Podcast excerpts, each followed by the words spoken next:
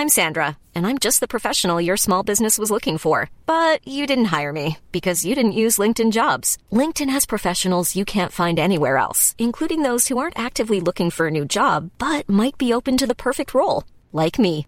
In a given month, over 70% of LinkedIn users don't visit other leading job sites. So if you're not looking on LinkedIn, you'll miss out on great candidates like Sandra.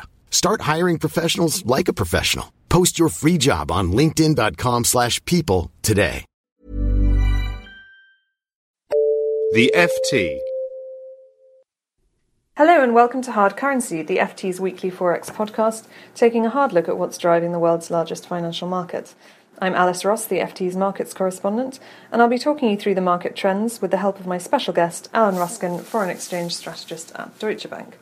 Alan, let's start with the euro. We've seen the single currency testing historical lows, trading under 1.18 against the dollar, which is close to where it started back in 1999 and is lower even than during the market mayhem of the eurozone debt crisis years. All this is, of course, because investors are expecting quantitative easing from the European Central Bank soon, while the contrast with the US Federal Reserve, which is expected to raise interest rates this year, is making the slide even more pronounced. Alan, what's your prediction for the next ECB meeting? How soon will we see QE, in your opinion, and is it priced into the euro yet, or could we see further falls? Yes, in my personal opinion, we will see quantitative easing announced from the ECB at this coming ECB meeting. And I think the big debate is how large a sovereign quantitative easing package will we actually get? And then secondly, will this be on the ECB's balance sheets or will it be on the national central bank's balance sheets? And in terms of where the euro will go, how will those factors affect how much the euro is likely to slide? Well, I think quantitative easing in some form is largely priced in. So it's going to be a little bit about the nuance, the scale of the package, and this mutualization issue as to whether it actually does fit on the ECB's balance sheet. But if the ECB actually does deliver quantitative easing, if it's a package of at least 500 billion euros, then quite frankly, I think that's largely priced in the market, and I don't think the euro is going to respond negatively, at least. It might even be a little bit of profit-taking on the news. Okay, so we'll need to see more than 500 billion. Well, that brings us to the issue, what are the upside risks for the euro? Because there's so much consensus that the euro is on a weakening path, and we've seen in previous years that when everyone thinks the euro is going to go down, it often goes up instead. So what do you think could risk this kind of consensus view that the euro is still going down? Firstly, I would say that the euro negative view is very well founded, that it's based on policy divergences as far as I can see. The German two-year yield in 5 years' time is still below the current US two-year yield. So that tells you something about the forces against the euro. That said, in the short term, if we had some real clarification in terms of Greek politics, and that's only likely after the Greek election, then that would be one important factor. Secondly, I do think that there's some exaggerated fears about how weak the euro economy is.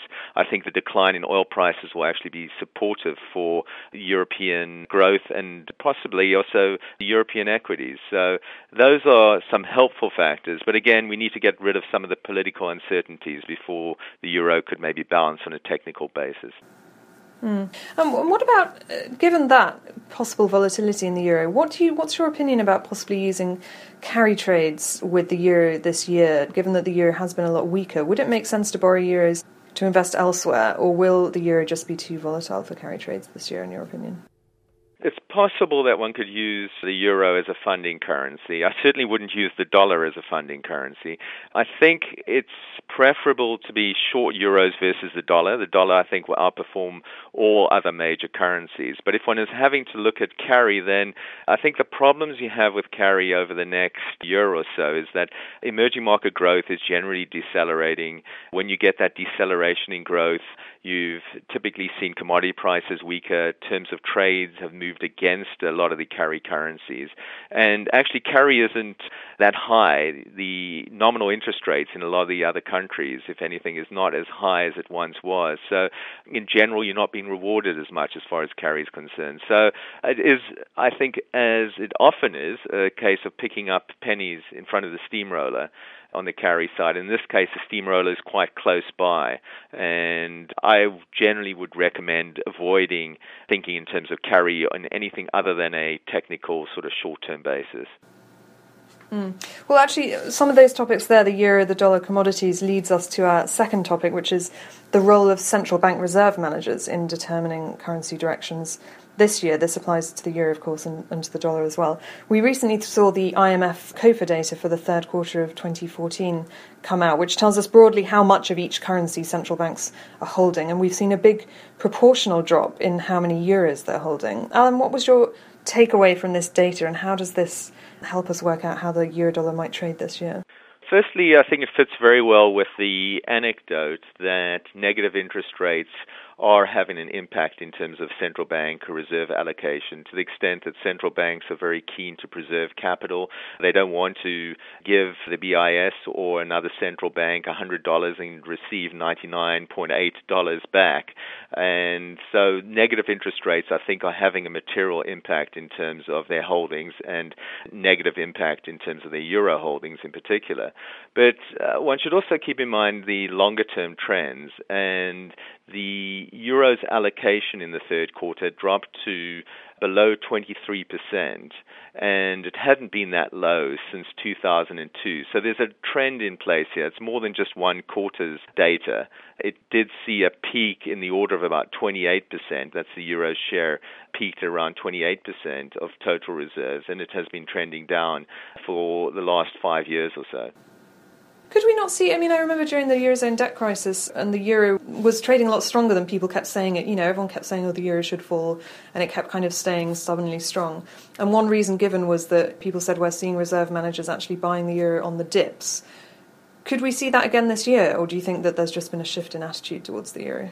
I think there's been a shift in attitude towards the euro, but probably even more important, there's been a shift in attitude towards the dollar. So I think the dollar is seen now as the preeminent currency, in part because of this large growth divergence that is finally translating into a policy divergence where U.S. interest rates are expected higher this year. So I think that has been a huge story as well. And in the past, we've seen shifts out of the euro into the likes of Canada, the Canadian dollar, and the Aussie dollar. And those currencies are, again, also losing a little bit of their shine, in part because of commodity prices coming down. Okay, that brings us to our final topic, which is that we can't do a currency podcast these days without mentioning the Fed. Alan, we've seen the dollar continue to hit multi-year highs at the start of 2015. What is your prediction for when the Fed will raise interest rates? I think the Fed's likely to hike interest rates in June, pretty much as they've signaled, and continue hiking rates such that we end the year, that's the end of 2015, with a Fed funds rate target around 1% or 100 basis points. So that's actually towards the lower end of what they've signaled, because they've said it could be a little bit higher. Yes, I think it's still going to be very, very important. Keep in mind the U.S. is going to jump up the rankings curve as far as interest rates are concerned when comparing them with other G10 currencies. And I think the other element that's kind of intriguing is that as they hike interest rates, the yield curve is typically going to flatten. It has been flattening of late, which is normally very good for bond inflows into the U.S. as well, and typically is very supportive for equity inflows as well. So I think capital flows into the U.S. will benefit from the shape of the yield curve flattening. Okay, that's it from us this week. Alan Ruskin, thank you very much. Hard Currency will be back next week, but until then, you can read up-to-date FX news and analysis on our website, ft.com/FX. Goodbye. For more downloads, go to ft.com/podcasts.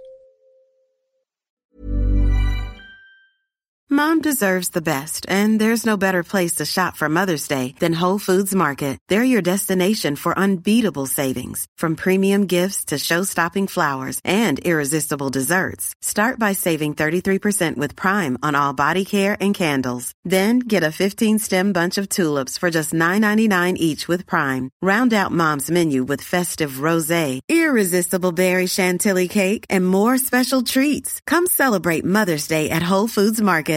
When you make decisions for your company, you look for the no-brainers. And if you have a lot of mailing to do, Stamps.com is the ultimate no-brainer. It streamlines your processes to make your business more efficient, which makes you less busy. Mail checks, invoices, legal documents, and everything you need to keep your business running with Stamps.com. Seamlessly connect with every major marketplace and shopping cart. Schedule package pickups and see your cheapest and fastest shipping options from different carriers, with rates up to 89% off USPS and UPS rates. And with the Stamps.com mobile app, you can take care of mailing and shipping wherever you are. Make the same no-brainer decision as over 1 million other businesses with Stamps.com. Sign up with code PROGRAM for a 4-week trial, plus free postage and a free digital scale. No long-term commitments or contracts. That's Stamps.com. Code PROGRAM.